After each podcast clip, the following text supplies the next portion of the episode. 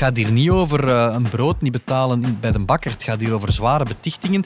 Het is onze verdomde plicht om daarover te berichten. Omdat de helft van die mensen die worden doorverwezen nog actief zijn ook bij Belgische clubs. De bom is ontploft. Met 56 zijn ze. De makelaars, trainers en bestuursleden die door het parket voor de rechter worden gesleept in operatie Properhanden. 56. Van Moji Bayat over Herman van Holsbeek tot Bart Verhagen en Vincent Manhart. Stuk voor stuk mensen die de afgelopen 10 jaar deel uitmaakten van de absolute top van het Belgisch voetbal. Wie zijn ze? Wat dreef hen? En wat hangt er nog boven het hoofd? Welkom bij Shotcast Special.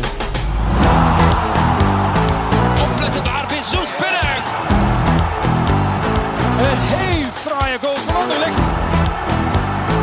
De voorzet van Ito. Onuwachu. Dat is een goede voorzet van Dag Ludo. Dag Janko. Een uh, pittige start van het voetbaljaar, hè? mag je dat zeggen? Ja, dat mag je zeker, uh, zeker zeggen. Wat we allemaal al hebben meegemaakt, wat we allemaal al hebben uitgebracht voor, uh, bij het Nieuwsblad. Maar ik heb daar eigenlijk wel een dubbel gevoel bij. Ik vind natuurlijk niet, niet prettig voor het voetbal en vooral eh, voor de manier waarop het voetbal jaren is geleid en misschien nog mhm. wel wordt geleid.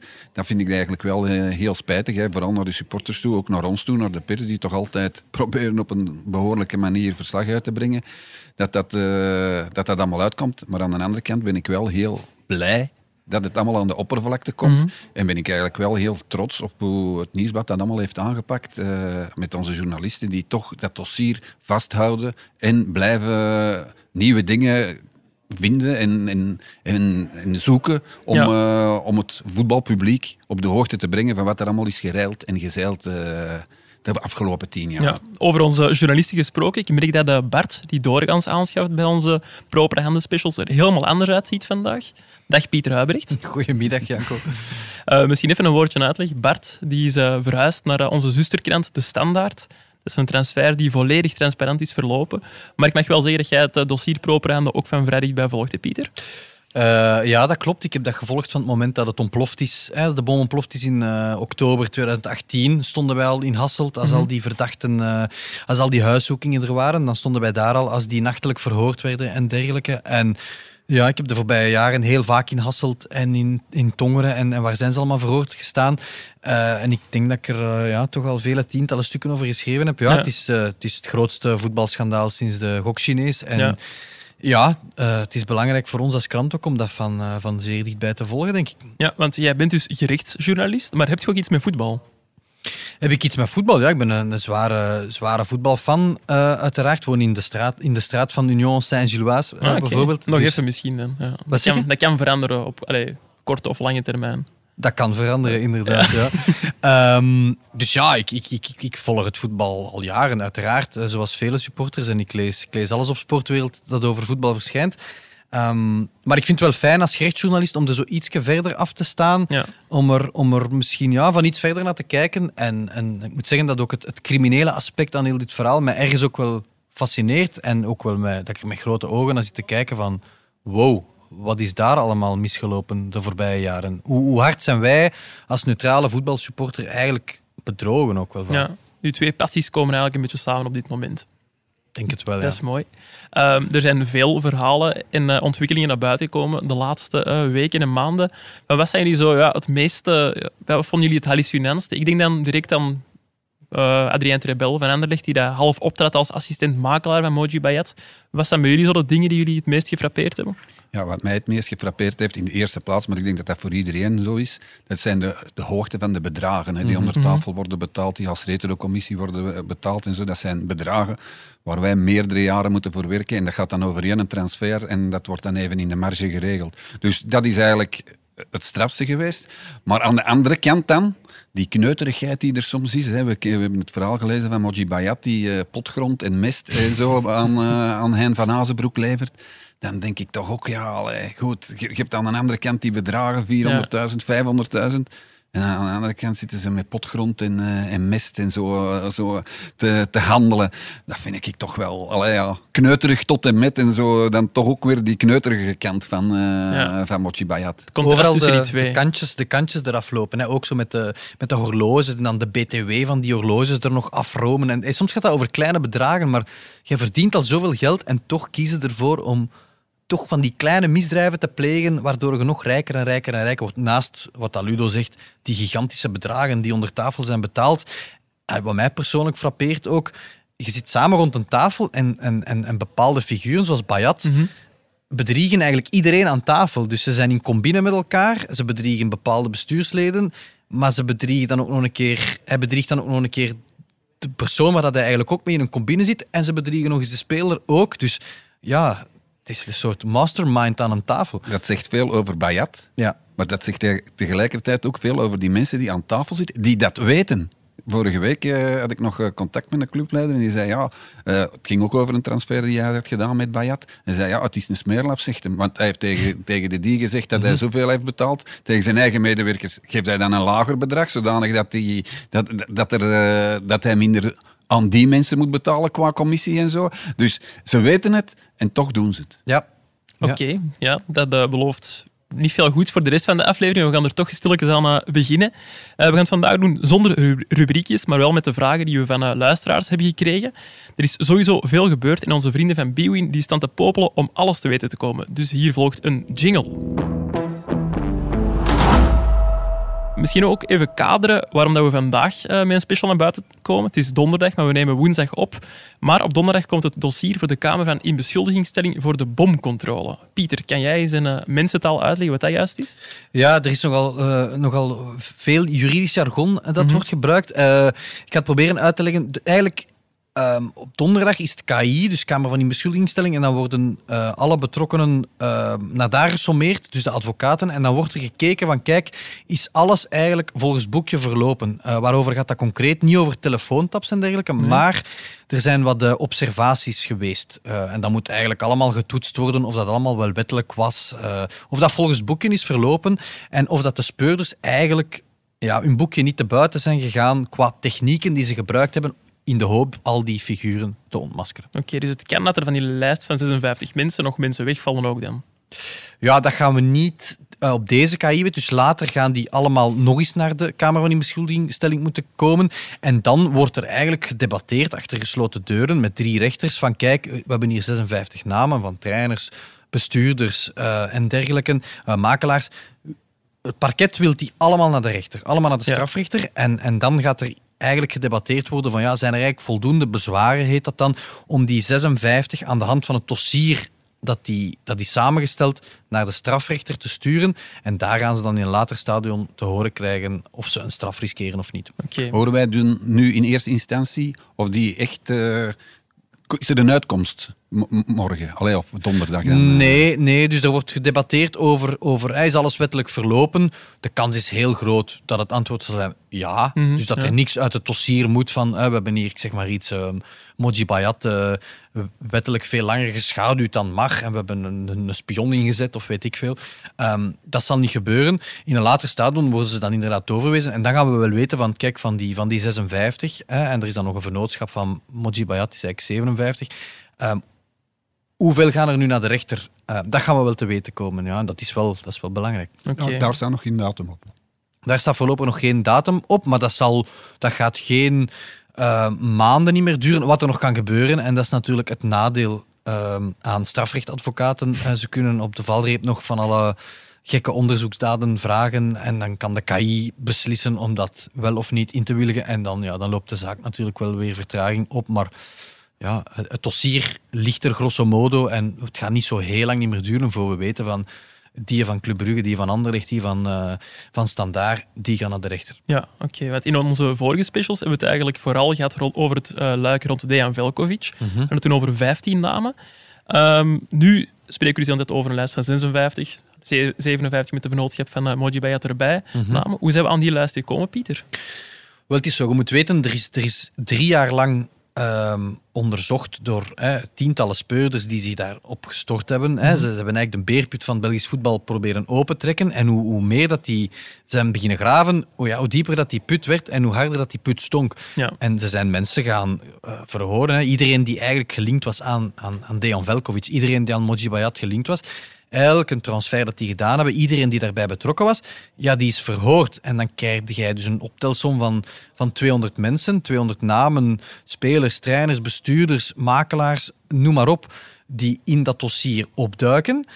En dan zit je met een onderzoek dat drie jaar lang duurt. En dan op een gegeven moment moeten magistraten de afweging maken van kijk, we hebben hier nu die, al die lange lijst van mensen die hier genoemd worden.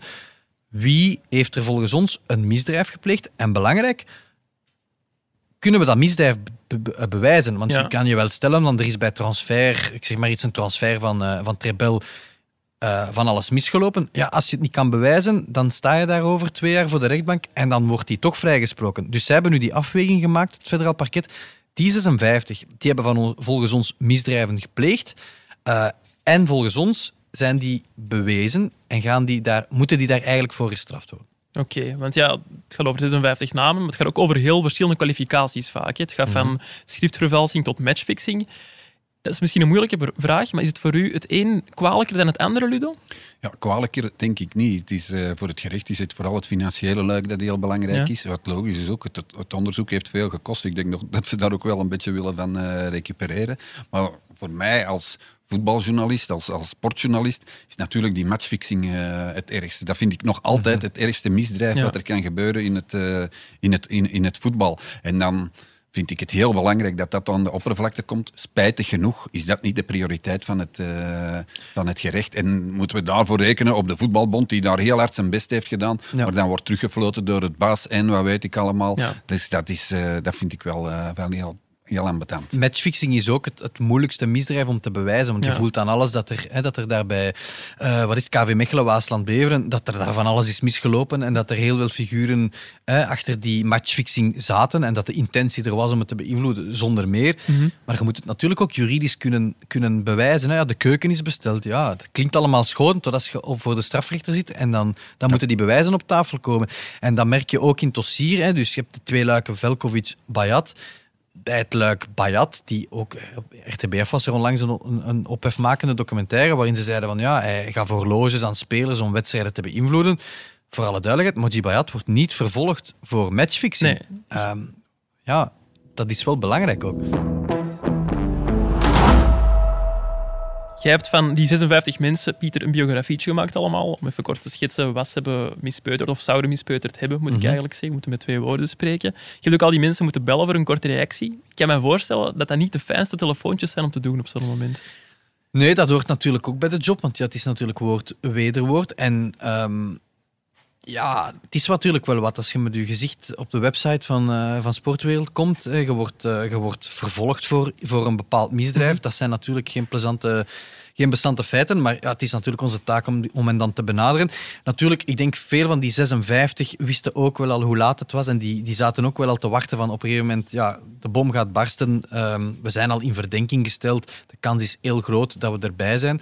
Ehm, ja, dat moet gebeuren natuurlijk. Eh, wat mij heel hard eh, opviel, en ik denk dat Ludo dat kan beamen, van die 56 die we dan aan de lijn hebben, of via WhatsApp of, of per mail of noem maar op, er zijn er heel weinig die eh, spontaan al een misdrijf hebben toegegeven. Hè. Het is allemaal van, ja, ik heb niks misdaan en we, Nee. ontkennen alles en we zullen wel Het, zien. gaat, gaat- het varieert zo een beetje. Er zijn er die een telefoon niet opnemen. Ik heb Nee. ook een stuk of twintig gebeld, denk ik. Er zijn er die een telefoon niet opnemen.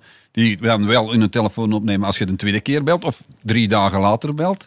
Eh ze zeggen geen commentaar, ik mag niet van mijn, van mijn Advocaat zo, ja. Er zijn er die dan off the record een hele uitleg beginnen van waar het dan op neerkomt, uiteraard van eh, goed, eh, ik, ben, ik ben onschuldig. En, en, eh, en dan zijn er die, die, die zeggen van ja goed, eh, ik ga het aan, aan uw neus niet hangen, dat begrijpt u toch wel. Dus, ja, oké. Maar goed, wij, ik vind dat ook altijd wel een, een enorm pluspunt eh, in heel deze affaire, dat we altijd naar die mensen hebben gebeld. voordat Heel correct gehandeld altijd. Ja, en, en het is, ze zijn onschuldig tot het tegendeel is bewezen. Hè. Ja. Natuurlijk, er is heel veel ophef geweest rond Dejan Velkovic, zijn boek en, en, en, en wat hij als spijt of tand verklaard heeft. Ja, dat is natuurlijk niet min. En het is natuurlijk logisch hè, dat ze die man nu wegzetten als, als een crimineel en een fantast en dergelijke. Maar het is wel belangrijk om, om te zeggen, niet alles wat Dejan Velkovic zal verklaard hebben, zal ongetwijfeld 100% juist zijn. Maar veel van wat hij verklaard heeft, staaft hij met andere elementen. Het dossier staat in zijn zwarte boekhouding. Heeft het federaal parket wel als geloofwaardig uh, uh, beschouwd. En ja, ze kunnen zij ontkennen en dat is hun volste recht. Maar ik wil het nog wel eens zien voor de strafrechter later, wat er, uh, hoe hard ze gaan kunnen blijven ontkennen. Ja. Pieter, je zegt van ja, de meeste mensen die, die ik heb gebeld, die voelen de bui wel hangen. Is dat altijd zo? Zijn er nooit mensen geweest voor wie dit dat helemaal onverwacht kwam, dat nieuws? Jawel, jawel, jawel. Ik, bijvoorbeeld, ik ga zijn naam hier niet noemen, maar er, er is er iemand bij die, die jarenlang voor Waasland Bever gewerkt heeft. Um, ik denk dat iedereen um, die zijn naam uh, kent, weet dat dat een heel doodbrave mens is, die, die bijvoorbeeld in zijn leven heel weinig misdaan heeft. En dat je denkt van, tja, die, die figuur zit er nu wel bij. Ja. Uh, die heeft op een gegeven moment zijn, zijn handtekening gezet onder een contract, uh, terwijl hij maar half wist wat er van waar was. En dergelijke. En als je die selectie van die, van die 56 namen maakt, kun je de vraag stellen, ja, er zijn heel veel bekende figuren niet bij. Er zijn figuren bij die Dejan Velkovic in zijn boek heel expliciet uit de wind zet. Mm -hmm. Sommigen zijn erbij, sommigen zijn er niet bij. Dat is natuurlijk een, een selectie die ook gemaakt wordt door, door ja, magistraten, door mensen die op een gegeven moment zeggen: oké, okay, die wel, die niet, die wel, die niet. Is dat de heilige lijst? Hadden daar meer mensen op moeten staan? Er staan nog geen journalisten op, bijvoorbeeld. Ook nee, opvallend. Daar komen we straks zeker nog op mm -hmm. terug, op uh, de rol van de media erin. Iemand die er ook niet op staat is uh, George Leke. Dat is nogthans iemand die, waarover wij wel uh, verhalen over in de krant hebben gebracht. Hoe komt het dan specifiek in dat geval dat die uh, ja, door het gerecht niet in verdenking is gesteld? Ja, dat is ook voor mij persoonlijk, die het dossier toch van dichtbij gevolgd heeft, toch wel misschien wel de opvallendste die er niet bij is. Ja, George Leekes heeft zo'n beetje een, een gave om precies altijd te ontsnappen. Hè? uh, ja, het gerecht heeft geoordeeld van, kijk, er is daar, en misschien moeten we dat even uitleggen, op een gegeven moment is hij trainer, um, wacht, hij, wordt hij ontslagen bij Club Brugge ja, en, en vraagt hij een royale, heeft hij recht op een royale ontslagvergoeding en wordt er volgens het gerecht constructie bedisseld om uh, George Lekes uh, via een buitenlands vernootschap extra uh, geld te laten opstrijken. Hè, en daar zou sprake zijn van 375.000 euro. Enfin, dat wordt door bepaalde mensen ontkend. En het gerecht zegt van kijk, we gaan de mensen vervolgen die die constructie hebben bedisseld. Zijnde Bart Verhagen, Vincent Mannaert, Dejan Velkovic. Ja. En George Lekes die speelt het verhaal van kijk, ze hebben dat voor mij geregeld. ik heb er verder niks mee te maken. Dat is de makelaar geweest en de club geweest. En mijn naam is Haas. En op die manier uh, ontsnapt hem. Dat is ook bijvoorbeeld de reden waarom dat uh, Hein van Azenbroek is ook een opvallende naam die er Ja. niet bij is. Dat is hetzelfde. Hè? Ehm, dat is bedisseld tussen Moji Bayat en meneer Louagie. En uh, ik heb er maar akte van genomen. Spelers staan er ook niet in. Is dat dan om dezelfde reden? Omdat, die, omdat er sommige dingen boven hun hoofd beslist worden? Of. Ja, ik denk wat Ludo daar straks naar refereerde. Hè, spelers komen er zo'n beetje als naïef uit, vind ik. Zo van, hè, wij hebben daar niks mee te maken. De makelaar heeft dat daar in de verte, in de bureaus, bij de bestuursleden bedisseld. En ja, wij ontvangen ons loon en wij, wij laten dat maar toe. Ik denk dat dat toch ook in een groot aantal gevallen zo zal zijn. Ja. De Ja, toch? makelaar zal het wel doen. En, Ja. uh, en zorg dat ik zoveel mogelijk verdien. En, Op welke manier dan ook, ja, het. Uh, maar dat is natuurlijk ook een keuze van het federaal parket. Je zou ook al die spelers in theorie mee kunnen vervolgen. Hè? Want ja, bon, op een gegeven moment zijn er daar wel contracten getekend waar iets, of mogelijk iets mis mee is. Maar je kunt ook moeilijk 200 man uh, vervolgen. Hè? Uh, de, ik weet alleen al, Moji Bayat is, is, is negen dagen verhoord over contracten van 30 spelers. Ja, Ja. als je die allemaal mee moet vervolgen, kunt, je kunt geen bussen naar de rechtbank uh, brengen met beschuldigden. Hè? Dus die hebben dan misschien geluk dat het schandaal zo groot is dat zij er dan soms springen. Als ik het goed begrijp. Ik denk dat eigenlijk wel, ja. Ja, want in het boek van Velkovic wordt er ook over Hanni gesproken, die, uh, die nog wat geld extra zou gevraagd hebben. Wat nou, ook via die constructies, uh, via Cyprus en zo. Maar ja, Hanni wordt ook niet vervolgd. Nee, Milan Jovanovic bijvoorbeeld zou ook onder tafel Ja. geld hebben gekregen. Ah, je kunt zo x aantal voorbeelden geven van spelers die allicht ook wel iets bijverdiend hebben en dat er een constructie is bedacht om de fiscus eh, om de tuin te leiden. Maar ja, op een gegeven moment is dat een, is dat een keuze geweest. De clubs as such worden ook niet vervolgd. Eh, Dat is ook een optie geweest. Oké. Wie wel op de lijst staat, dat is eh, Herman van Olsbeek. En dat is eigenlijk de enige van die 56 mensen die op dit moment in de gevangenis zit. Hoe komt dat, Pieter? Leg daar eens uit, want dat gaat eigenlijk over een dubbel dossier in, in zijn geval. Hè? Ja, ja, Herman van Olsbeek, hè, dus de oud-manager van, van Anderlecht, die zit in vieze papieren in eh, minstens drie dossiers. Dus ehm, voor de, de, de week geleden, denk ik de vrijdag, heeft hij te horen gekregen dat hij vervolgd wordt in Operatie Zero, Operatie Proper Handen. Hè, dat is het, het, het bekendste dossier. Maar er lopen intussen andere dossiers. En Herman van Olsbeek ehm, zit momenteel in de cel in het dossier rond ehm, de, de mm, supermakelaar uit Monaco, eh, Christophe Enrotet. Ja. Ehm, en, en in die optiek is Herman van Olsbeek ehm, vanuit Marbella overgevlogen naar België, omdat hij herverhoord ging worden in dat dossier. Dat is iets wat- dat wel af en toe gebeurt. Hè. Je hebt eerst een heel lang verhoor en dan maanden later, als er nieuwe elementen zijn of er zijn andere mensen verhoord, word je nog eens uit, uitgenodigd voor een nieuw verhoor. Van Olsbeek is bij de speurders in Brussel gevraagd en is verhoord. En dan is gebleken, ehm dat heeft- meent de onderzoeksrechter toch, dat Herman van Olsbeek de waarheid niet vertelt over bepaalde dingen. En concreet gaat het, er is een document gevonden. Mhm, Oké. Dus De, de, de betichting is, eh, meneer Van Olsbeek, jij hebt onder tafel bij in- en uitgaande transfers van Anderlecht, met name Chancel Mbemba, Alexander eh, Mitrovic en, ehm help mij eens de derde, Tielemans? eh Juri Tielemans, is er, zijn er constructies betisseld en is er onder tafel extra betaald. We hebben een document gevonden bij een verwant van eh, eh, makelaar Enrotet, een soort Excel-file waaruit blijkt die en die en die hebben zoveel gekregen bij die en die transfers. Herman van Osbeek als manager van Anderlecht toen, ja, een soort mastermind ook ja. bij, die, bij die transfers, staat daar ook op. En bepaalde figuren zeggen, ah ja, Herman heeft dan ook zoveel geld gekregen. En Van Osbeek zegt, ik heb dat geld nooit ontvangen, ik ontken dat formeel. En men oordeelt dat dat over nieuwe feiten gaat. En we hebben gezegd, kijk van, hè, meneer Van Osbeek, heb je geld ontvangen, ja of nee? En Van Osbeek zegt al jaren, nee, ik heb in die specifieke dossiers geen extra geld ontvangen. Men oordeelt dat hij de waarheid niet spreekt. En men heeft gezegd, oké, dan ga je naar het cachot en dan ga je naar Sint-Gilles, naar de gevangenis. Mag Oké. ik nog eens even tussendoor een technisch vraagje stellen? Stel nu, Van Osbeek zit in de gevangenis. Hè. Velkovic heeft ook in de gevangenis gezeten. Hij kon er niet tegen, hij werd daar gek. eh, wat was het allemaal, suikerziekte en, enzovoort. Mhm.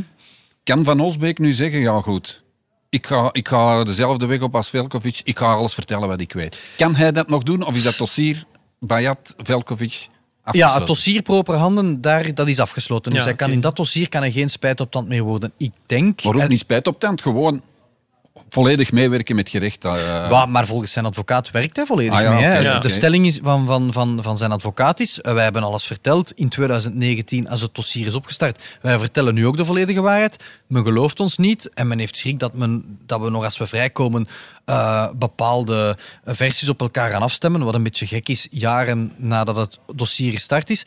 Ehm, ik denk dat het voor Van Olsbeek veel te laat is om dat eventueel aan te vragen. Ehm, hij zou misschien in de gevangenis nog meer tot inkeer kunnen komen en bepaalde dingen die hij nog niet verklaard heeft, wel verklaren. Maar Ja, nog eens even duidelijk zeggen, Van Osbeek is nog niet schuldig bevonden. Nee. Eh, Nee, nee, niemand op dit moment. nee, het probleem met, met Herman van Osbeek is dat hij in, in drie dossiers Als enige hè, in de drie dossiers. Ja, ja en dat hij, dat hij verdacht wordt van, van verschillende misdrijven. Maar het komt altijd neer op hetzelfde. En hij heeft het ook in, in, in het portret geschreven in het nieuwsblad. Ja, hij heeft- het gaat over persoonlijke verrijking. Hè. Ehm, dat Ja, is de, dat Stelen is- van uw eigen club eigenlijk. Ja, achter de rug van de rest van het bestuur. En nog meer willen en nog gretiger zijn. En dat is wat hem wordt aangevreven. Hij ontkent dat, ja. We zullen het later zien. Maar je voelt wel aan alles dat er... Ja, dat hij in vieze papieren zit. Dat, Ja. er, dat er iets aan de hand is met Herman van Olsbeek. Anders word je op je 67ste ook niet eh, de gevangenis ingestopt. Dan kun je hem ook naar huis sturen. Ehm, Nee. Ja, we zeiden het net, van Herman van, O- van Olsbeek wordt eh, verdacht in drie dossiers. Ja, Ludo, jij hebt hem eigenlijk heel zijn carrière meegemaakt, ongeveer, Herman van Olsbeek. Heb je ooit een vermoeden gehad dat hij in zo'n zulke vieze papieren zat? Nou, eerlijk gezegd eh, niet. Eh, uiteraard zijn er altijd eh, verhalen geweest. En het komt dan van jaloerse makelaars, van jaloerse clubleiders, van een ander dingen. Zo interpreteerde ik het. Van ja, Ja. zeg, en Van Olsbeek dit en, en, en, en deed hij dat. En je probeert dat allemaal te kaderen. Maar zolang dat je daar geen, geen aanzet tot bewijs nog maar van hebt, dan, eh, dan denk je, ja goed, ze zijn elkaar weer zwart ontmaken. Ze hebben er weer alle belang bij. Ze hopen dat jij dat dan gaat schrijven. Waardoor dat die... Dus eh, in die zin heb ik dat eigenlijk nooit, nooit gedacht. En ook omdat ik wist dat Van Olsbeek bij Anderlecht heel veel geld verdiende. Ja, Dat je ging, verwacht eh, dat ze onder- nog meer willen. hè? Onder de, tussen de 500.000 à 1 miljoen per jaar. Dus dat is heel veel geld. Ze betalen die, makela- eh, die clubmanagers ook zoveel. Die, alleen managers, Ja. die, die, directeuren en Sportief CEO's. en weet ik, allemaal mensen. zoveel, omdat ze dat niet zouden doen. Dus Ja. ik, ik had altijd wel zoiets van, eh, van Herman van Olsbeek. Ja, die zal dat dan toch wel niet doen. En vooral ook omdat die, die, die beschuldigingen nooit uh, concreet werden. Dus ik heb, ik, eh, voor mij was dat wel een verrassing. En nu zeker dat hij in drie, drie dossiers wordt genoemd, dan heb je toch zo het gevoel van ja, ja Mhm. het zal toch wel waar zijn. Alhoewel, nog eens, hij is nog niet schuldig bevonden. Nee, nee, alles maar je hebt toch zo, zo het gevoel van ja, dit is nu toch wel heel straf. Is het probleem ook niet dat er, dat er zoveel geld mee gemoeid is? Dat op een gegeven moment, ja, je zit dan met zoveel commissie die die makelaars krijgt. En je ziet dan, kijk, als de transfer wel rondkomt, kun je dat misschien nog extra verdienen. En je zit met een systeem, of vroeger toch, dat, dat, dat je via buitenlandse vennootschappen de fiscus kunt omzeilen. Maar ja, Ja, stelen en- van je eigen club, dat gaat wel heel... Allee, belastingen ontduiken gaat ver, maar stelen van je eigen club, dat is toch ook nog een Ja, stap verder, denk ik dan. Het- het- het- ik, ik begrijp het eerlijk gezegd niet zo goed, maar goed, wij zitten niet, nou, wij hebben natuurlijk nooit in die, Nee. in die kringen gezeten waar dat er op een bepaald moment een enorme normvervaging Ja. is, eh, is opgetreden en eh, dat je alle bij wijze van spreken niet meer weet als Peter Maas naar, naar, naar Lokeren gaat en de, de broodzakken gaat halen, dat hij niet eens beseft van oei, ik doe hier iets verkeerd. Hè. Nee. Dat, dat, zou kunnen. Hè. Allee, Ja. dat, dat, eh, in, in die kringen heb ik nog nooit vertoefd. Dus, eh, Ja, zonder dat we het wisten, blijkbaar. Dus, eh, misschien even terug naar het dossier proper handen. Zoals we al hebben gezegd, er zijn er twee luiken, Velkovic en Bayat. In hoeverre vallen die twee hun misdrijven nu eigenlijk te vergelijken, Pieter? Is het de ene erger in fout geweest dan de andere, om het zo te zeggen? Goh, ehm Dejan Velkovic, het grootste verschil is denk ik dat het bij Dejan Velkovic over matchfixing gaat Ja. ook. Hè? En, en dat, dat iedereen die bij die matchfixing betrokken is, ehm, ja, ook vervolgd wordt. Het is een heel Mhm. duidelijk statement van het federaal parket wel van kijk, er is daar bij die match van alles misgelopen. Eh Dejan Velkovic heeft ook scheidsrechters benaderd. Ehm, dat heeft Moji Bayat, voor zover we weten, niet gedaan. Nee. Dus eh, dat matchfixing luik, dat is het grote verschil tussen de twee. Voor de rest zijn het twee supermakelaars die elk bij bepaalde clubs eh, kind aan huis waren. En lijkt het mij, als ik er probeer zo'n beetje eh, als, als neutrale observator naar te kijken, dat Moji Bayat eigenlijk de, de slimmere versie van Dejan Velkovic was. Ehm Moji In welke Bayat zin dan? Ja. communiceerde veel geniepiger, ehm, veel minder over de telefoon, allee, veel meer via WhatsApp of via versleutelde eh encryptiekanalen die de speurders heel moeilijk hebben kunnen kraken. En, en, en ja, ze hebben gewoon veel minder...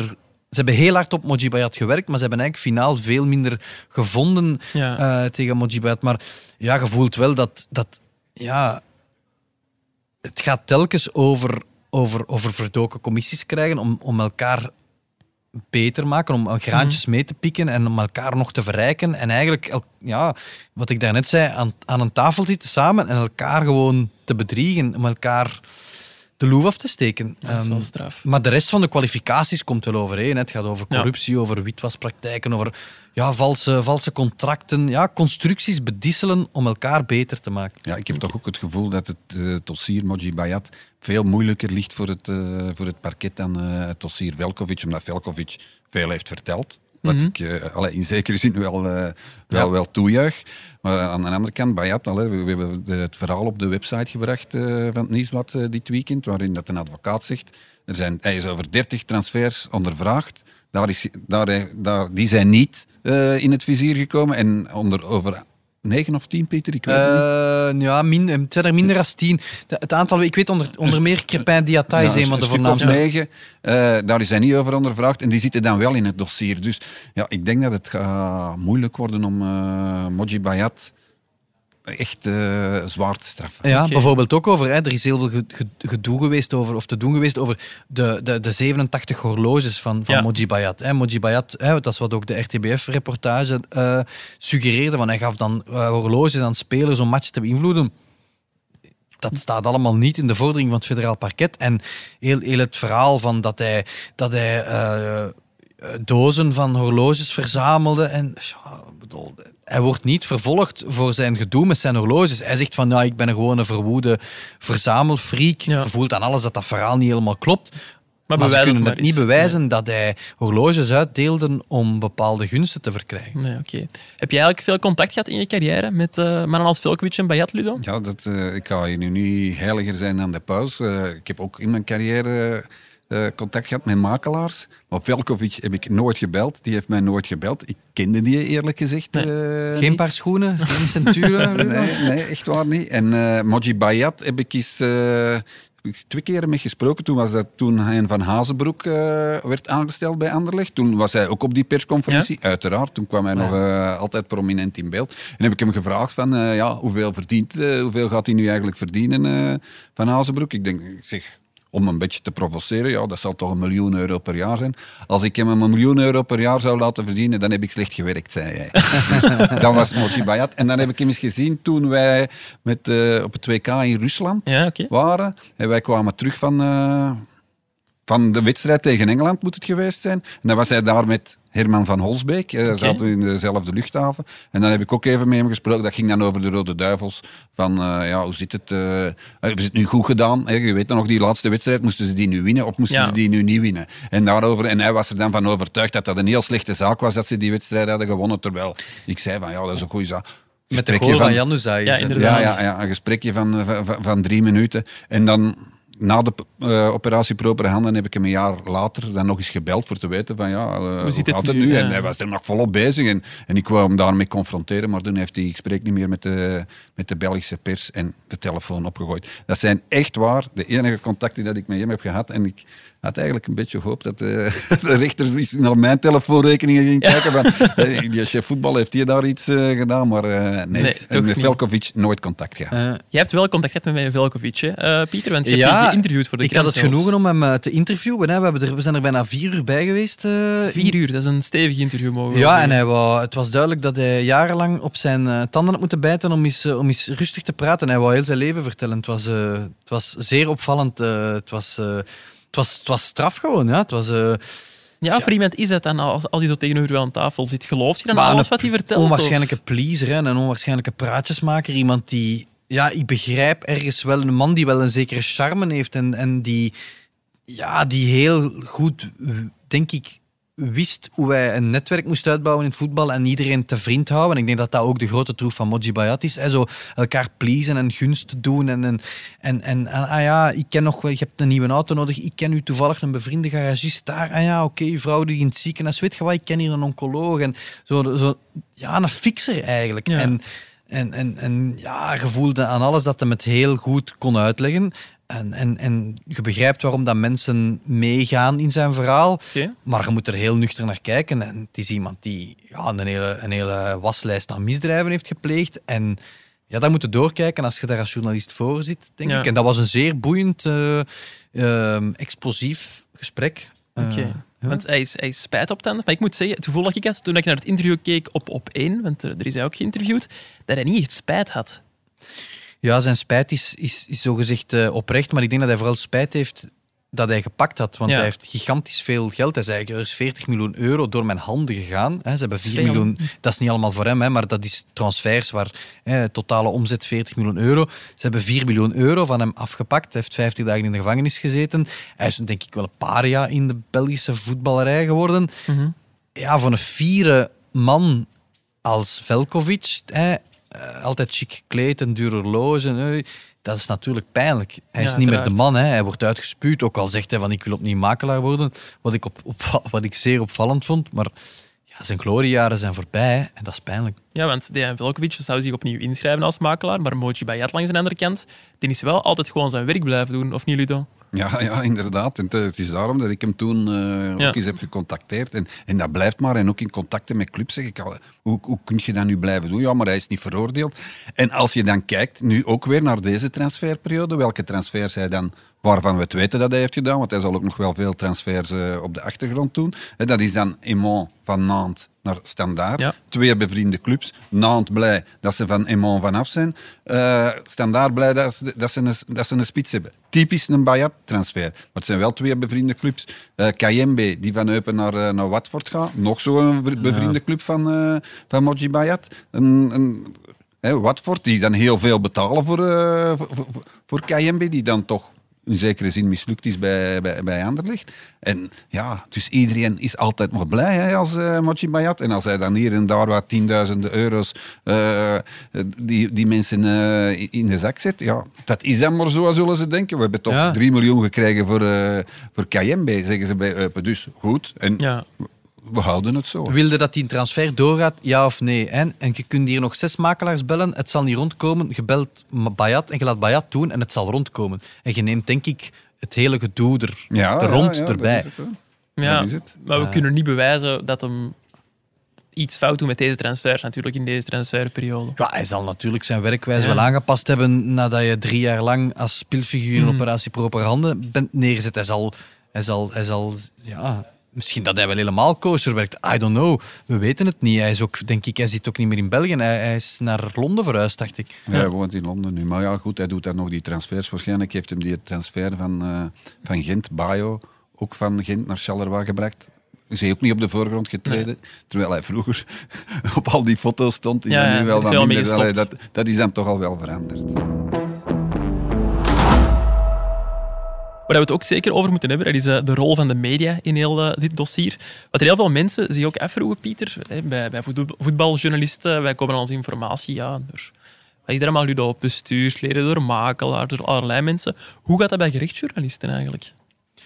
Ja, wij zitten in een ander eh, segment. Hè. Wij hebben veel te doen met magistraten en, en advocaten en, en mensen die daar die rondcirkelen. Hè. Er, er zijn veel mensen die voor justitie werken en informatie, hè, moet ik jullie niet vertellen, komt natuurlijk van overal.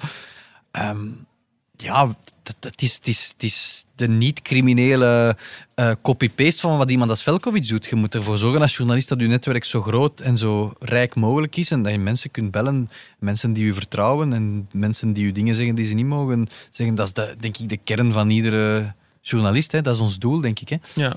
Want we hebben hier een paar maanden geleden ook eh Stijn Francis, makelaar, te gast gehad. En die vond het eigenlijk schandalig dat wij de media verhaal naar buiten brachten over ja, mensen die nog niet zijn veroordeeld. Is dat kritiek dat je begrijpt ergens ook? Goh, eerlijk gezegd, nee. Ehm, hij, hij- hij zei dan zo van, ja, we verpesten die mensen hun leven. Dan denk ik van, ja, die mensen zijn verhoord. Dat zijn eigenlijk allemaal bekende figuren die heel vaak in de media opduiken. Ehm, het gaat hier niet over eh, een brood niet betalen in- bij de bakker. Het gaat Ja. hier over zware betichtingen. En ehm, niet vergeten, wij, bericht, wij berichten nu over het feit dat het gerecht vindt dat ze moeten doorverwezen worden na drie jaar onderzoek. Ja, kijk, dat is de taak van de media om daarover te berichten. Dat, is gewoon, dat zijn feiten, dat, dat zijn geen veronderstellingen. En ze zijn onschuldig totdat het tegendeel bewezen is. Maar het is onze verdomde plicht om daarover te berichten. Omdat de helft van die mensen die worden doorverwezen nog actief zijn ook bij Belgische clubs. Bedoel, Dat is, dat is ik een heel belangrijke nuance dat, dat Pieter aanbrengt. Het is niet wij die zeggen dat de verhalen die wij brengen in de krant, dat ze wij hebben dat gehoord of weet ik maar. Nee, nee, dat, dat komt uit het dossier. Dat is, allee, dat is hetgeen wat het eh, gerecht heeft onderzocht. En dan is de lijn heel dun. Stel nu dat we de, de raad van eh Stijn Francis eh, opvolgen en zeggen van ja goed, we schrijven er niet over. Hoe ver staat je dan van een doofpotoperatie? Ja, dus dan, dan, dan, dan, dan, zegt men, ja goed, ze steken weer alles in een doorpot, niemand mag het weer weten. Dus het is net onze taak in de democratie, nu gebruik ik heel grote woorden, eh, om, om, om dat allemaal naar buiten te brengen. En ik wil dat nog eens herhalen, ik vind dat wij dat als nieuwsblad uitstekend hebben gedaan. Echt. Ja. Ja, want allee, dat is misschien iets te veel onszelf op de borst kloppen, maar inderdaad, we hebben wel de lead in dat dossier. dat in De- We hebben daar echt de, de lead in genomen en, eh, en we hebben dat ook genuanceerd gebracht, zoals, zoals ik het nu zeg. Het is het, het is het dossier dat dat, dat, dat vertelt. Het zijn niet wij dat wij vertellen. We hebben geen enkel gratuite beschuldiging gedaan. We hebben echt naar iedereen altijd gebeld van, ja, kan je er een reactie op geven? Dus allee, volgens mij is dat eh, deontologisch helemaal... eh, Ja, en, misschien nog, eh, Janko, ook belangrijk. Ehm, ik denk dat iedereen van die 56 die morgen een interview wil geven aan Sportwereld, ah, die zullen we met veel plezier gaan interviewen. Hè? Die, Ja. zal, die mag met veel plezier zeggen wat hij wel of niet gedaan heeft. En dat zal afgedrukt worden in de kranten op de website. Eh, ik stel alleen maar vast dat die 56 eh, heel hard roepen, we zijn onschuldig, maar ik lees weinig interviews met mensen die eens de tijd nemen om ons allemaal rustig uit te leggen. Dus ik denk dat velen toch voelen Ja. dat er... Ja, dat, dat is ook zo. er Dat iets aan de denk hand tussen is. geen commentaar of we, we schuiven het door naar onze, naar, on- naar onze advoca- advocaten, maar niet van eh, nee, we hebben het niet gedaan. Dus allee, ja, ik zeg nog eens, niet iedereen zal schuldig zijn of, of even schuldig zijn, maar Allee, er zijn toch altijd zo overal De lat ligt wel eh, hoog om dingen te schrijven voordat ze in de krant komen te staan natuurlijk ook. Hè. We, we schrijven niet zomaar dingen. Hè. Dat, eh, kan ook Ja, er is gewoon, een, ook al er is gewoon uitgelegd. een, een, een onweerlegbaar feit dat het federaal parket klaar is met het grootste onderzoek dat ze denk ik de voorbije jaren gedaan hebben in het grootste voetbalschandaal sinds de gokchinees. En dat is wat zij concluderen. Ehm, kijk, ja, dat, is, dat is de logica zelf en dat journalisten daarover berichten. Daar is, Ja. Ik vind daar eigenlijk relatief weinig discussie over. En als later, als, aan de, als binnenkort blijkt dat er van die 56 nog acht afvallen, of op het proces blijkt dat er 25 vrijgesproken worden, maar dan zullen wij dat in drukletters in, in sportwereld eh, neerschrijven. Met veel plezier. En dan mogen zij... Allee, ik bedoel, iemand... iemand eh, een advocaat zei me onlangs nog van, kijk, een van de mensen die bijvoorbeeld niet vervolgd wordt, is eh, eh, Karim Meyati, hè, de, de makelaar van, van Marwan Fellaini. Ja, die man heeft 40 dagen in de gevangenis gezeten. Met veel plezier wil ik eens een interview doen waarin dat die man fulmineert en zegt, kijk, het gerecht heeft mij 46 dagen of 40 dagen onterecht dan in de gevangenis gezet. Wat een absolute schande. Dat heeft ook zijn plaats in de krant. Absoluut. Ja, oké. Want ja, Ludo, gesprek net over, over een doofpot, als we er niet over zouden berichten. Zijn er nu verhalen naar buiten gekomen waar je wel weet van had, maar die je bijvoorbeeld niet kon schrijven, omdat je het gewoon niet kon bewijzen? Want dat, dat kan natuurlijk ook nog. Ja, uiteraard. Allee, dit- ik heb het eh, Ja. voorbeeld van Van Osbeek al gegeven, van mensen die vertelden van ja, zus en zo. Maar er zijn, allee, er zijn ook nog andere verhalen waar Velkovic bij betrokken is, eh, die, die eigenlijk niet aan bod komen en waar ik wel verbaasd ben, want die heb ik al meer gehoord dan was, eh, KV Mechelen, Waasland Beveren bijvoorbeeld, waar wij helemaal, om te er eerlijk in zijn, niks van wisten. Er was aan de andere kant de wedstrijd die in Eupen werd gespeeld, Eupen, Eupen moest Moeskroen. waarvan we zeiden, ja, daar staat onze vinger op. Dit is Ja. niet normaal. Maar je ziet wel, het is dan in, eh, in KV Mechelen, Waasland, Beveren ook gebeurd. Of daar in elk geval zijn er toch pogingen ondernomen. Dus dat, dat is allemaal. Maar er is ook een wedstrijd, Velkovic eh en Lierse Lokeren, zoveel jaren geleden, waar ze mij, goh, denk al tien keer hebben over aangesproken. En waar dat ik quasi zeker van ben dat daar, dat daar van alles is gebeurd. Want dan ging het over de Itchen. Hè, Ja. die, eh, zoveel Itchen bij Lierse, zoveel Itchen bij, bij, bij Lokeren. En, dan, eh, en dat komt dan niet aan bod, blijkbaar. En waarschijnlijk zal, als dat allemaal gebeurd zou zijn, dan zou Velkovic ook niet de nood gevoeld hebben om dat ook nog even op tafel Nee. te Nee, gooien. en, en denk ik bedoel, het is, het is zoals je zegt, het federaal parket maakt op een gegeven moment een afweging van waar kunnen we mee naar de rechter zonder dat we ons compleet belachelijk maken. Hebben we een sterk dossier? Wat is mogelijk te bewijzen? Waar kunnen we ze mogelijk voor gestraft zien? Ja, er zullen nog wel wedstrijden zijn die beïnvloed zullen zijn. Hè? Wat je zegt, Eupen moest groen. Er is heel veel over te doen geweest. Ja, daar werd Mojibayat ook aangelinkt. Ja, ze hebben het niet kunnen bewijzen. Ze hebben niks gevonden. Is Mojibayat dan slimmer geweest? We gaan het nooit weten. Het is ook niet zo dat het daarom niet is gebeurd, maar je moet het wel kunnen bewijzen en dat is wel Het belangrijk. enige wat je kunt doen als journalist is een beetje iets aangeven. Bijvoorbeeld eh, in het geval van, eh van dan, dat je daar een titel boven zet. Duur bevochten zegen. Ah, zo, dat 4-0 ja. is. Hè. Ja. Dat, dat, dat dan een beetje de ironie, maar spijtig genoeg zal niet iedereen dat dan Dat die ironie, dan, nee. die ironie vatten. Maar dat is het enige dat je zo eens tussen de regels zo wat kunt eh, suggereren. Maar je kunt nooit eh, dingen zeggen als je het niet kunt bewijzen. Hè. Want Nee, eh, dat is naar die mensen toe. Of als dat dan niet waar is, dan kun je dat niet riskeren. Ja, want dat is een vraag die we ook vaak hebben binnengekregen, Pieter. Van, ja, zijn er nu dingen die we al weten, bijvoorbeeld, maar die we nog niet gepubliceerd hebben? Zijn er ook nog dat soort zaken? Waarvan dat je nu een tipje van de sluier zo kunt oplichten bij ons hier. Ja, er zijn, er zijn heel veel dingen. Wij zitten, wij zitten al een hele tijd op een, op een, als een kip op een ei. Hè, snap je? Maar ja, we hebben altijd de stelregel, en dat is wat Ludo denk ik ook zei, van, dat is de kracht geweest van je mocht enkel maar iets uitbrengen als er een soort feit is. Ja, natuurlijk zijn er, zijn er uit, die, uit die honderden verhoren dingen uitgelekt naar ons die onze redactie bereikt hebben, waar, waar je morgen een fantastisch meug verhaal over zou kunnen schrijven. Maar dan heb ik de dag nadien ook wel een klacht voor de Raad voor Journalistiek aan mijn been. Ja, ja wat er in de krant heeft gestaan, dat is wat dat we mochten schrijven. Ik Denk Ja. waar we van geoordeeld hebben, het is het moment om dit te schrijven. Hè. Ik, ik geef een voorbeeld nu, het verhaal van, van Adrien Trebel, die dan op, op bevel van Moji Bayat tegen Anderlecht gaat liegen dat hij naar de gynaecoloog eh, moet met zijn vrouw, om dan stiekem naar Nantes door te rijden, om daar een wedstrijd bij te wonen, om dan Moji Bayat eh, in contact te brengen met een middenvelder van Nantes, hè, Valentin Rongier, Ja. om die dan nog eens jaren later naar Marseille te kunnen transfereren, om daar dan geld op te kunnen cashen. Allee, dat, zijn, dat zijn verhalen ja, die mij ook al langer bekend waren, maar je kunt het maar schrijven op het moment dat je het kunt schrijven. Ja, tuurlijk. We hebben het er net ook al over die, over die gehad. Hè, van de mest over de, de Mhm. horloges tot we hebben nog de broodzakken met geld. Zijn er nog van die details die je zijn bijgebleven, maar waarover je nooit hebt geschreven omdat je dacht van zo belangrijk is Oh, dit niet? oh ja, het is, het is dan iets minder voetbal, maar het feit dat Moji Bayat illegale nannies in zijn, in zijn, op zijn zolderkamer verstopt, ja, dat zegt niet alles over hem, maar dat zegt wel iets over hem. Snap je?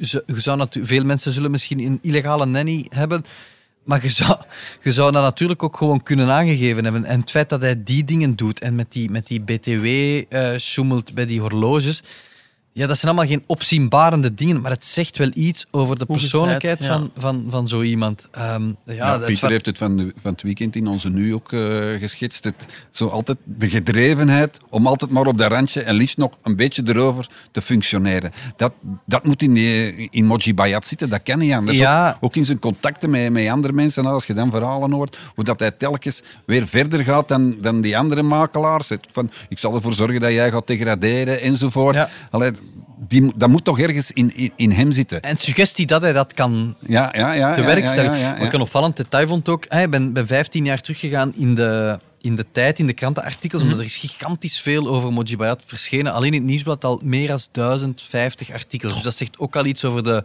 hè, de Ja. alomtegenwoordigheid van, eh, van Bayat als makelaar, maar vroeger als manager. En, en in zijn tijd, ten tijde van Charleroi, was hij eh, manager toen. Ehm, en dat zegt ook iets over zijn persoonlijkheid, zo niet alles.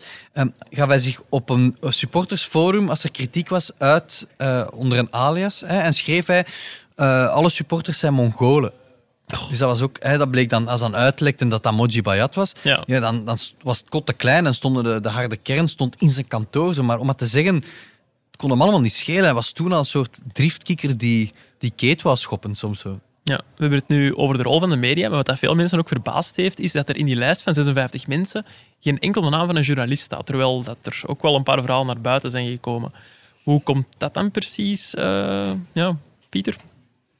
Journalisten zijn eh, eh, misschien geen criminelen of hebben misschien geen criminele feiten gepleegd. Nee, het is een afweging van het federaal parket geweest. Ik moet zeggen, er waren wat journalisten in verdenking gesteld, onder andere iemand van onze krant, ehm, omdat hij punten ehm, eh, over scheidsrechters en, en spelers zou verhoogd hebben op vraag van onder andere Dejan Velkovic.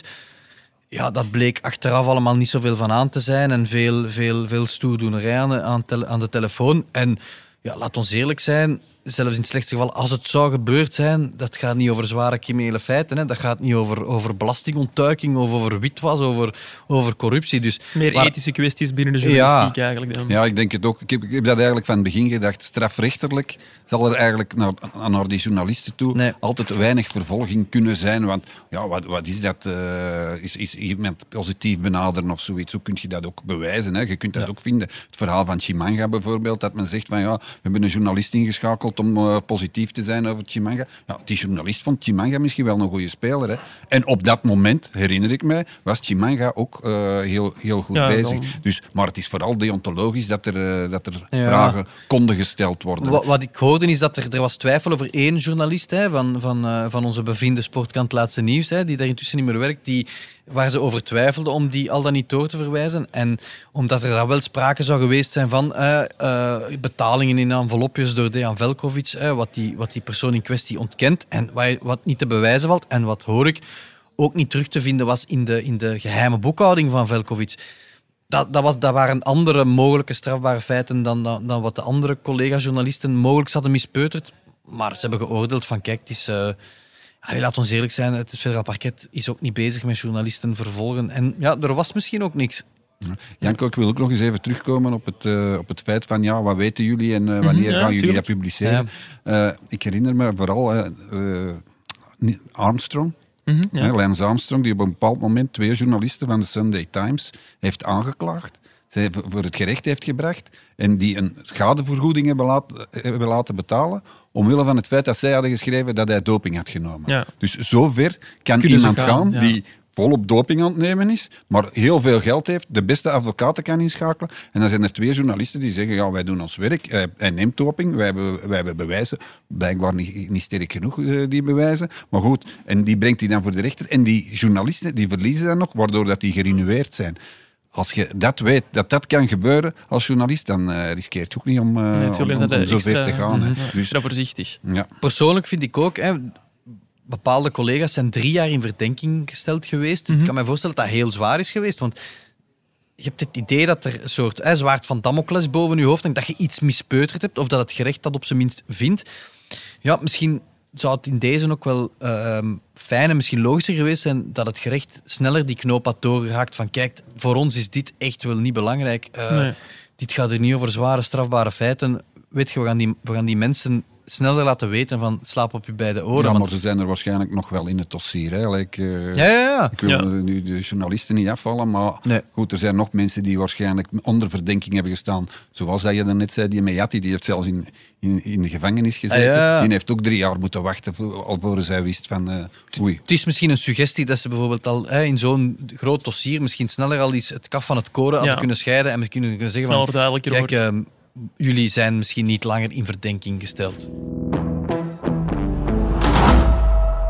Ludo, je hebt er nu al een paar keer gezegd van dat je wel fier bent op de manier waarop dat Nieuwsblad en ook onze zuster, zusterkranten dit dossier hebben aangepakt. En toch heb ik het gevoel dat de, dat de media een hele slechte naam hebben gekregen door heel deze zaak. Begrijp je dat ergens? Ja, waarschijnlijk wel, hè, omdat er in de eerste instantie eh, drie journalisten in verdenking zijn gesteld. Toen heb ik ook wel wat mails gekregen van zie het wel, jij dit, jij, eh, jij dat. Eh, nu ook met het verhaal van de, van de collega van het laatste nieuws, ex-collega ondertussen. Ja. Dat, dat, dat keert natuurlijk naar ons terug. Maar ik moet eerlijk zeggen dat ik het erger had verwacht. Want ik was eigenlijk aan het hopen dat er geen enkele journalist nog zou betrokken zijn of daar gevolgen van zou ondervinden. En ik had het erger verwacht. Ik heb het eens op een eh, familiefeest, dat het een hele namiddag eh, van dat was. dat was, dat was Ja. om te lachen. Nu deze week met het verhaal van eh, Van, van Azenbroek ook nog eens van, eh, ja zeg, hoe zit het met uw mest en hoe zit het met uw potgrond? Maar eigenlijk vind ik toch wel, en dat eh, verheugt me wel, dat, eh, dat de mensen het toch, de nuance eh, hebben begrepen. En, maar dat het niet goed is voor de, voor de journalistiek, ja, dat, dat denk ik wel. Maar ik zeg nog eens, het nieuwsblad heeft dan toch Ja. daar tegenwicht gegeven, denk ik. Ja, want we hebben het nu al gezegd, van het laatste nieuws heeft al één collega ontslagen eigenlijk, maar er wordt niemand strafrechtelijk vervolgd, maar kan het dat bijvoorbeeld de Raad van Journalistiek of zo hier en daar nog gaan ingrijpen? Of hebben die daar geen, geen macht toe? Of gaan, zijn er niet van Ja, dan vraag ik me af, hadden ze dat dan al niet al lang gedaan? Ik denk dat er eh, in, onze, in ons eerbaar beroep wel, wel andere dingen mislopen die misschien eerder voor de Raad voor Journalistiek Ja. moeten verschijnen. Ik denk eigenlijk, achteraf gezien, ja, ehm, dat er weinig was. En, en, en, en als er al bijvoorbeeld bij ons dingen zijn misgelopen, omdat er al een keer iemand een hoger punt zou gekregen hebben, I don't know, ik weet het niet. Nee. Ja, dan zullen die wel eens in het kot van de hoofdredactie geroepen worden, zeker. Maar dat is voor zover bekend niet aan de orde. En ik denk de collega bij ons in kwestie, dat dat een onwaarschijnlijk integere gast is, Mhm, mhm. die je niks kunt verwijten. Ja, en de- het Verbond van Journalisten heeft op een bepaald moment wel gereageerd Ja. door te zeggen, allee, op de verklaringen van Velkovic in het boek dan, door te zeggen, je mag nooit eh, cadeaus aannemen, dat is deontologisch niet verantwoord. Dat is het eigenlijk het enige wat ik vanuit de Ja, maar dat is van een gehoord. totaal andere orde dan, dan een, van een 6 en 7 maken in de krant, wat ook deontologisch fout is, maar het is iets anders dan, Ja. dan eh, een centuur ontvangen of een paar schoenen ontvangen of, of eventueel geld aannemen. Ja, dat is, dat is totaal iets anders. Nee, nee, niet te vergelijken, inderdaad. Ehm, ja, Ludo, zei het net al van ja, op familiefeesten worden er wel eens grappen gemaakt en zo. Ik kom tegenwoordig vaak op Antwerp. Die ja, komen eigenlijk niet voor in het dossier, omdat ze toen nog in de tweede klasse speelden, als ik me niet vergis. Hoe is er eigenlijk gereageerd in de stadions waar jij zo zegt ge- gekomen de laatste weken en maanden? Ja, daar heerst die... Omerta is misschien een zwaar woord, maar daar, daar wordt niet over gesproken. Zoals er voordien niet werd over gesproken, wordt daar nu ook niet over gesproken. De, de mensen raken dat, eh, dat thema liever niet aan, tenzij in een humoristische context. Er is geen leedvermaak of zo bijvoorbeeld. Nee, nee, nee, nee. En er zijn ook veel te veel mensen bij betrokken natuurlijk. En er zijn mensen bij betrokken waar wij van zijn geschrokken. Hè. Ik denk aan, eh, aan, aan, aan Verhagen, aan Manhart, eh, aan, aan Matthias Leterme toch. Dat, Mhm. allee, die voor mij toch altijd een hele goede, keurige indruk heeft, heeft gegeven. Moeten nog zien of dat hij echt wel schuldig is. Eh, Ja. De boek van Geneugde, Ronnie van Geneugde, die, die zoveel heeft eh, gedaan voor het voetbal in het buitenland. Eh, waar was het? In Ma- Malawi? Malawi, ja. ja. Dus ja, dat zijn toch wel namen die, die verbazen. Ook Michel Louagie, die we redelijk, redelijk veel hebben geconfronteerd met zijn, eh, met zijn contacten met Mochi Bayat. Die zei, "Oh, ik slaap op mijn twee oren, ik heb nooit niks verkeerd gedaan. Dus ja... Allee, dat zijn allemaal wel zaken die, die, die verbazen natuurlijk. Ja. Eh, en ja, als er dan niet wordt over gesproken, begrijp dat in zekere eh, zin Ja, wel. inderdaad. Want zijn naam is nu net gevallen. Vincent Mannaert die zou samen met Wouter van der Houten, van der Houten sorry, ook een vrij prominente rol krijgen binnen de Pro League. Hoe moeten we daar nu zien? Gaat hij nu gewoon die rol verder opnemen? Of hoe gaat dat in zijn werk Ja, gaan? Ik denk dat hij vooral in de schaduw, hij zal niet naar buiten komen als, eh, Nee. als, als woordvoerder. Dat zal, eh, dat zal eerder voor, voor Wouter van den Houten zijn. Maar dat hij op de achtergrond eh, gaat, eh, gaat meewerken, dat denk ik wel. Ja, we mogen ook niet vergeten, en ik, ik probeer hier, geen kwalificatie te geven van, eh, van de figuur Vincent Mannaert, dat Vincent Mannaert wel een heel bekwame clubleider is. Hè? Ja, Dus die echt zijn dossiers kent. En ik, ik, durf dat gerust zeggen. Het is volgens mij de clubleider die het best de dossiers kent van allemaal. Die ook zijn eigen club overstijgen. Hij weet wat er in het buitenland gebeurt. Hij kent trends. Hij weet wat er in UEFA gebeurt. Hij weet ongeloof, en ongelooflijk veel. Natuurlijk heeft Wouter van den Houten gezegd, ja, als ik die verlies, dan, dan, dan, staan we minder sterk. Ook in, in, in de contacten met de overheid zal Vincent Mannaert eh, zeker zijn steentje kunnen bijdragen. Is dat de reden geweest? Maar misschien gaat hij wel niet meegaan onder andere naar de- met, met, met de overheid. Maar ja, ik vind het een heel moeilijke kwestie. Allee, Ja. Er wordt dus gezegd, Louagie en Venanzi hebben een stap opzij gezet in een bond, omdat Ja. daar disciplinaire comité's zijn. En, eh, want Louagie zit nog altijd wel in de raad van bestuur van de Pro League. Ja. Eh, dus, en, maar daar zijn geen disciplinaire comité's, comité's, dus dat, dat kan wel. Ja. Ik, ja, allee, ik, ik vind dat een heel moeilijke kwestie. Voor de perceptie Ja. zou het natuurlijk beter geweest, geweest zijn dat ze zeggen, ja, wij, gaan even, wij, wij zijn even weg. Maar ja, voor, de, voor, voor de problemen waar het voetbal nu misschien in zit, ja, denk ik toch wel dat ze een beetje nodig zijn, eerlijk gezegd. Ja, ik eh, als, als, als ehm, neutrale voetbalfan die er iets verder van staat, ik, ik, ik vind het wel, wat dat je zegt, een onwaarschijnlijk perceptieprobleem. Ik vind het geen slimme move om, om iemand die eh, dreigt vervolgd te worden, of die vervolgd wordt en dreigt naar de rechtbank te moeten, om die zo prominent een, een, een, een, belangrijke functie te geven. Maar ja, hij zal ongetwijfeld zijn, zijn kwaliteiten hebben. Hè. Ja, ja ik, ik, zeg, ik, ik herhaal het. eh, nu Wouter van den Houten, dat is er nu ook bijgekomen. Ook, ook zo iemand die, eh, die wel wat, van voetbal en van sport en, en, leiderschap kent. Maar, maar eh, Vincent Manhart is echt wel, eh, is- is echt wel een hele, een hele straffe. Oké, ja, want er zijn heel veel mensen nu ook benieuwd hè, naar de gevolgen van heel dit dossier. Ik zal misschien eerst even straf, strafrechtelijk beginnen, eh, Pieter. Ja, wat gaat er nu eigenlijk net gebeuren? Riskeren die mensen in de gevangenis te vliegen? Gaat dat over boetes? Eh, Hoe moeten we dat zien? God, het is een ingewikkelde kwestie. Je moet dat eigenlijk zien. ehm, er zijn twee luiken: het strafrechtelijke luik en het fiscale luik. En die staan eh, los van elkaar. Dus ehm, de fiscus kijkt mee. En die gaat veel breder dan die 56 namen en zeggen van kijk, oké, wie is er hier betrokken? Wie heeft hier de fiscus hè, bedrogen? Wie heeft de belastingen ontweken? Wie kunnen we hier financieel terugpakken? Hè? En, en, en op uw belastingsbrief gewoon echt de boete terugvorderen. Het, hè, het, het bedrag dat weg is, ehm, beboeten, er nog eens een boete bij doen. En dan is dat fiscale luik geregeld. Hè. Dat gaat bij heel veel van die mensen gebeuren. Die gaan de fiscus op hun dak krijgen. Fiscus heeft niks te zien met het strafrechtelijke luik. Dus wat gaat er gebeuren?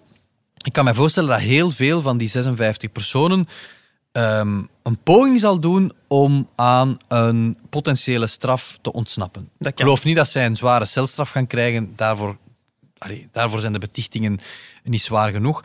Ehm, maar zij kunnen dan proberen om aan een, een celstraf of een potentiële straf, celstraf onderuit te komen door eigenlijk aan het parket te vragen van kijk, kunnen we eigenlijk geen deal sluiten? Kunnen we geen minderlijke schikking kunnen we niet regelen? Dat staat Nee. los van de boete die de fiscus zal hebben, kunnen zij eigenlijk ook op strafrechtelijk vlak een, een boete betalen of dat op zijn minst proberen voor te stellen aan, het parket.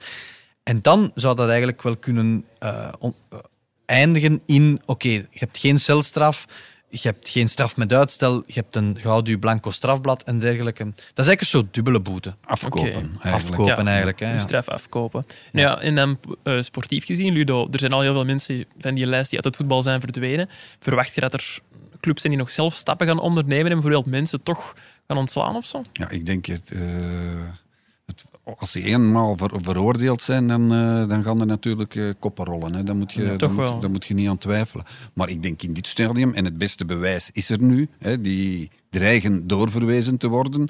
Die, er is nog niemand van ontslagen. Hè. Het is altijd nog van, ja, we zullen wel zien. Nu komt die volgende stap, hè, Peter. eh, Pieter. Als, je, als ze voor de rechtbank moeten komen, ja, wat gaat er dan gebeuren? Want dan zijn ze nog altijd niet veroordeeld natuurlijk. Dan zijn ze nog altijd niet schuldig. Nee. Ja, is dat dan voor sommige clubs of, eh, of voor sommige instanties reden om ze, om ze aan de deur te zetten? Maar, maar het lijkt toch ondenkbaar dat iemand als Bart Vragen en Vincent Manhart dat die over drie, vier jaar misschien niet meer bij club zouden zijn. Dat lijkt mij in dit stadion. Inderdaad, dat, eh, dat, dat, dat is, maar ze moet ook nog eerst doorverwezen worden. Ja. We zullen zien eh, hoe Ja. zwaar dat er allemaal wordt, eh, wordt aangetild. Ja, want een vraag die we ook binnen, binnenkregen, dat gaat dan niet over mensen, maar eerder over clubs. Ken het dat die nog moeten degraderen om zo, of zo, omwille van de dingen die ze hebben Ja, in- uitgestoken? theorie wel, hè, want Ja. eh, voor een licentie te behalen hebben ze een, is er een duidelijke regel die zegt van ze mag, er mag geen niemand van de clubleiders betrokken zijn in witwasserij, in corruptie, eh, matchfixing. Vanaf dat er iemand die in het bestuur zit daarbij betrokken is, dan, eh, dan, Ja. dan krijgen ze hun licentie niet. Maar wat gebeurt er dan? Dan zijn die bestuurders natuurlijk allemaal al weg Ja. eh, uit dat bestuur en dan lossen ze dat zo op. En ja, ik denk dat daar eh, bij sommige clubs wel wordt om gejuicht dat ze het op die manier kunnen oplossen. Want, en ook voor de tv-zenders bijvoorbeeld, hè, Eleven, want anders noemt ze op. Hè, dan, dan zijn er, er zijn twaalf clubs genoemd hè, Ja. in, eh, in, in heel dit dossier. Dan kunnen Berchem Sport en zo binnenkort ook weer eh, in een Berchem aankomst terug, spelen. eh, terug in eerste klasse Dat zijn mijn spelen. buren vandaar. Dus, eh, Ah, voilà, Maar dat is een frustratie bijvoorbeeld bij de advocaten van de spijtoptand. Die, die zijn natuurlijk heel blij dat het, dat federaal parket heel hard en heel diep is beginnen zoeken en die een beerput Mhm. heeft opengetrokken. Maar als je dat aan die advocaten vraagt, hadden de clubs zelf as such ook moeten vervolgd worden. Ja, En ja, stel dat die dan veroordeeld worden, dan dat is wat Ludo zegt. Ja, in theorie moeten ze dan, volgens de reglementen van de bond, moeten ze dan misschien wel degraderen. Maar dat is natuurlijk ondenkbaar, omdat je dan heel je competitie opblaast. Maar in het buitenland, hè, ik verwijs naar Juventus, die zijn ooit wel gezakt. Parma, eh, het is, het is ja. niet ondenkbaar. Alleen denk ik dat het in de praktijk bij ons niet gaat gebeuren. Maar nee, want dan zitten we weer met dat geheel van ja, de Pro League en Manhart zit er dan in. En Manhart zal dan op een of andere manier moeten zeggen, ja, mijn club, hè, want de licenties, dat, dat valt daaronder. Eh, mijn club, ja, mijn club moet degraderen. Ja, dat, dat is eh, heel onwaarschijnlijk, eh, Ja. denk ik. Ja, en je zit met advocaten die zoveel juridische achterpoortjes gaan zoeken, dat dat de facto niet gaat gebeuren. Ja, zeker in het bondsreglement, dat is in het verleden al bewezen. Hè. ja, oké. Alhoewel dat nu wel vernieuwd is, maar ja, want we hebben het hier nu over veroordelingen en zo, Pieter. Maar hoe lang kan er eigenlijk allemaal nog aanslepen, dit dossier? Goh, dat is eh, koffiedik kijken. Hè. Eh, ik zou graag zeggen, van, dan gaan we volgende week zijn we staan we met z'n allen eh, aan de rechtbank daar en dan gaat die strafzaak beginnen. Maar ja, eerst moet die, dus die controle nog komen van is alles wettelijk verlopen. Hè? Is, er, is er wettelijk op de juiste manier geobserveerd? Is dat allemaal eh, eh, netjes afgedekt? Zijn er geen procedurefouten? Dan moeten die mensen doorverwezen worden. Hè? Ehm, in de tussentijd zijn er misschien nog onderzoeksdaden gevraagd van we willen eigenlijk graag dat die persoon en die persoon nog met elkaar worden geconfronteerd en we willen dat dan nog eens geverifieerd wordt. Dat is allemaal afwachten wat de KI daar dan, de Kamer van Inbeschuldigingsstelling, hoe ver ze daarin meegaan. Dan worden die alle 56, eh, of een deel daarvan, naar de rechtbank eh, doorverwezen. Maar dan zijn, we, ja, dan zijn we een klein jaar verder, denk ik. En dan kunnen die allemaal, stel dat ze veroordeeld worden, eh, kunnen zij nog theoretisch in beroep gaan. En pas dan wordt hun veroordeling definitief. En het is zoals Ludo zegt, dan zijn er al een stuk of vijf bestuurders misschien geruisloos verdwenen. Er zijn al verschillende verdachten al lang weg uit de club. Dus ja, kijk. Ik wil het binnen een paar jaar nog wel eens zien wat er, wat er dan van overblijft. Afwachten, we gaan het nog even eh, kunnen opvolgen en erover schrijven, als ik het zo hoor. Bon, dan denk ik dat we helemaal mee zijn en dan kunnen wij stilaan overgaan naar onze afsluiter. Ludo, Pieter, zo na een uurtje praten over al die misdrijven en wantoestanden, houden jullie nog een beetje van eh, het edele balspel, zoals dat Ludo het soms schrijft? Ja, ik wel in elk geval. Ik, Ja. eh, ik kijk nog altijd heel graag naar, naar, naar wedstrijden en, eh, en ik blijf dat toch volgen. Ik, eh, ik stoor me uiteraard, zoals iedereen, aan al die wanpraktijken die er rond zijn. Zeker aan matchfixing en, en, en zo. Maar, maar als ik dan ja, naar, naar een wedstrijd in de Premier League of, of zelfs eh, in de Jupiler Pro League kijk, dan kan ik me daar toch nog altijd wel, eh, wel heel hard eh, mee amuseren met het, met het spel zelf. Pas op, ik vind het ook boeiend wat er, wat er rond allemaal gebeurt. En heel, heel interessant om te weten te komen hoe het allemaal werkt. Maar ja, als ik, het voetbal, dat, dat blijf ik toch nog het interessantste en het plezantste vinden om dat echt te volgen. Union bijvoorbeeld, nu in eerste klasse. Ja. Hoe gaat dat aflopen? Daarmee bezig zijn, vind ik toch ook wel, eh, wel heel plezant. Je merkt ook aan die enquête die, die, die, die het Nieuwsblad heeft afgenomen, dat dat eigenlijk een deel haakt misschien af, maar de overgrote meerderheid die wil gewoon met zijn maten terug op de tribune staan met een pint en een hamburger en naar dat, naar dat spel kijken. En ja, ik moet zeggen, wij persoonlijk, de, de, de, de naïviteit die ik jarenlang heb gehad om naar dat spel te kijken, is wel een klein beetje weg door... Toch wel, ja. Ja, bij- ja, om, ja, omdat je toch een beetje, vind ik, belogen en bedrogen voelt door een, ja, door een deel van, van, van, die, van die bestuurders en die makelaars. En de macht die die makelaars hadden, daar ben ik wel van verschoten als, als voetballiefhebber. Van, hoe kan Dat nu als- dat die zoveel macht hadden? Als voetbaljournalist ook wel, maar nu niet Ja. in die mate van corruptie en zo. Maar ook zo, je bent supporter van een club en je leert, leert wat er eigenlijk allemaal achter die schermen gebeurt en wat de drijfveren zijn. Ik heb al heel veel eh, journalisten gehoord, voetbaljournalisten gehoord, die zeiden, ja, vroeger was ik echt een hevige supporter, maar als ik zie wat er allemaal gebeurt, dan is dat toch allemaal veel verminderd. hè. En, Ja. en, en, en dat is ook zo. Je wordt er een beetje Ja, cynisch door... eh, Oei, zo wou ik niet afsluiten. Ik wou eh, afsluiten met een positieve nooit goed, hè, boodschap. Ludo, cynisch worden. Nee, we zullen eh, misschien toch afsluiten met een boodschap van hoop, of we dat toch proberen. Wat doet u geloven, Ludo, dat het, eh, ja, dat het voetbal toch lessen heeft getrokken uit wat er allemaal is gebeurd de afgelopen jaren en maanden? Ja, dat we een bodem hebben bereikt die volgens mij echt wel de bodem is. Oké. Dat er nu bij de Pro League eh, Wouter van den Houten aan de, aan de kar gaat trekken. Ik ga van Wouter van den Houten ook geen heilige maken en die zal ook wel eh, zijn vijanden hebben. Maar het is toch al iemand die bewezen heeft die, dat hij iets op poten kan zetten. Hè. Hij heeft, heeft dat gedaan met Woestijnvis in de media, hij heeft dat gedaan met Vlaanders Classics in het, in het wielrennen. Eh, ik heb af en toe wel eens contact met hem. En als ik hem dan zijn, zijn, zijn ideeën hoor, dan, dan geloof ik echt wel dat, dat hij dat gaat kunnen. Eh, het beste voorbeeld is Pierre François, hè, waar wij ook al eh, ons jaren afvragen. Hoe kan dat nu dat iemand met die mentaliteit nog altijd in de Pro League zit? Wouter van den Houten trok een halve, een halve dag de kar en Pierre François eh, nam ontslag. Hè. U veranderen wel Dus op die zin, in die zin denk ik wel, het zal heel moeilijk zijn voor al die clubs, hè, want het zijn er toch heel veel, die allemaal hun eigen belang hebben om die op één lijn te krijgen. Maar op dit moment, en misschien ben ik naïef, is toch wel Wouter van den Houten de man die denk dat, dat, dat daar zou kunnen inslagen. Oké. Normaal doen we ook nog een quiz in, eh, in onze specials, zoals jullie misschien ook wel weten als, eh, als trouwe luisteraars. Ik was aan het denken, misschien kan ik een naam geven en jullie de kwalificaties noemen waarvan het een eh, beschuldigd wordt. Maar zullen we misschien toch maar niet doen. Ik zal dan echt afsluiten. Wie Megascore mist en zich toch graag waagt aan een gratis promo met vrienden, kan nog steeds terecht bij bchamp.bwin.be, uitgegeven door onze vrienden van Bwin, de exclusive betting partner van de Pro League.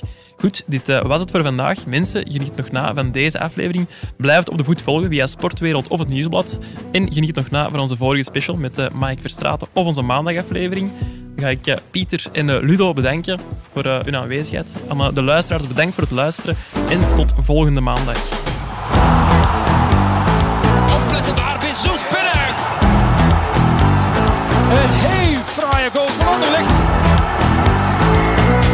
Ito, Onuwachu. Dat is een goede voorzet van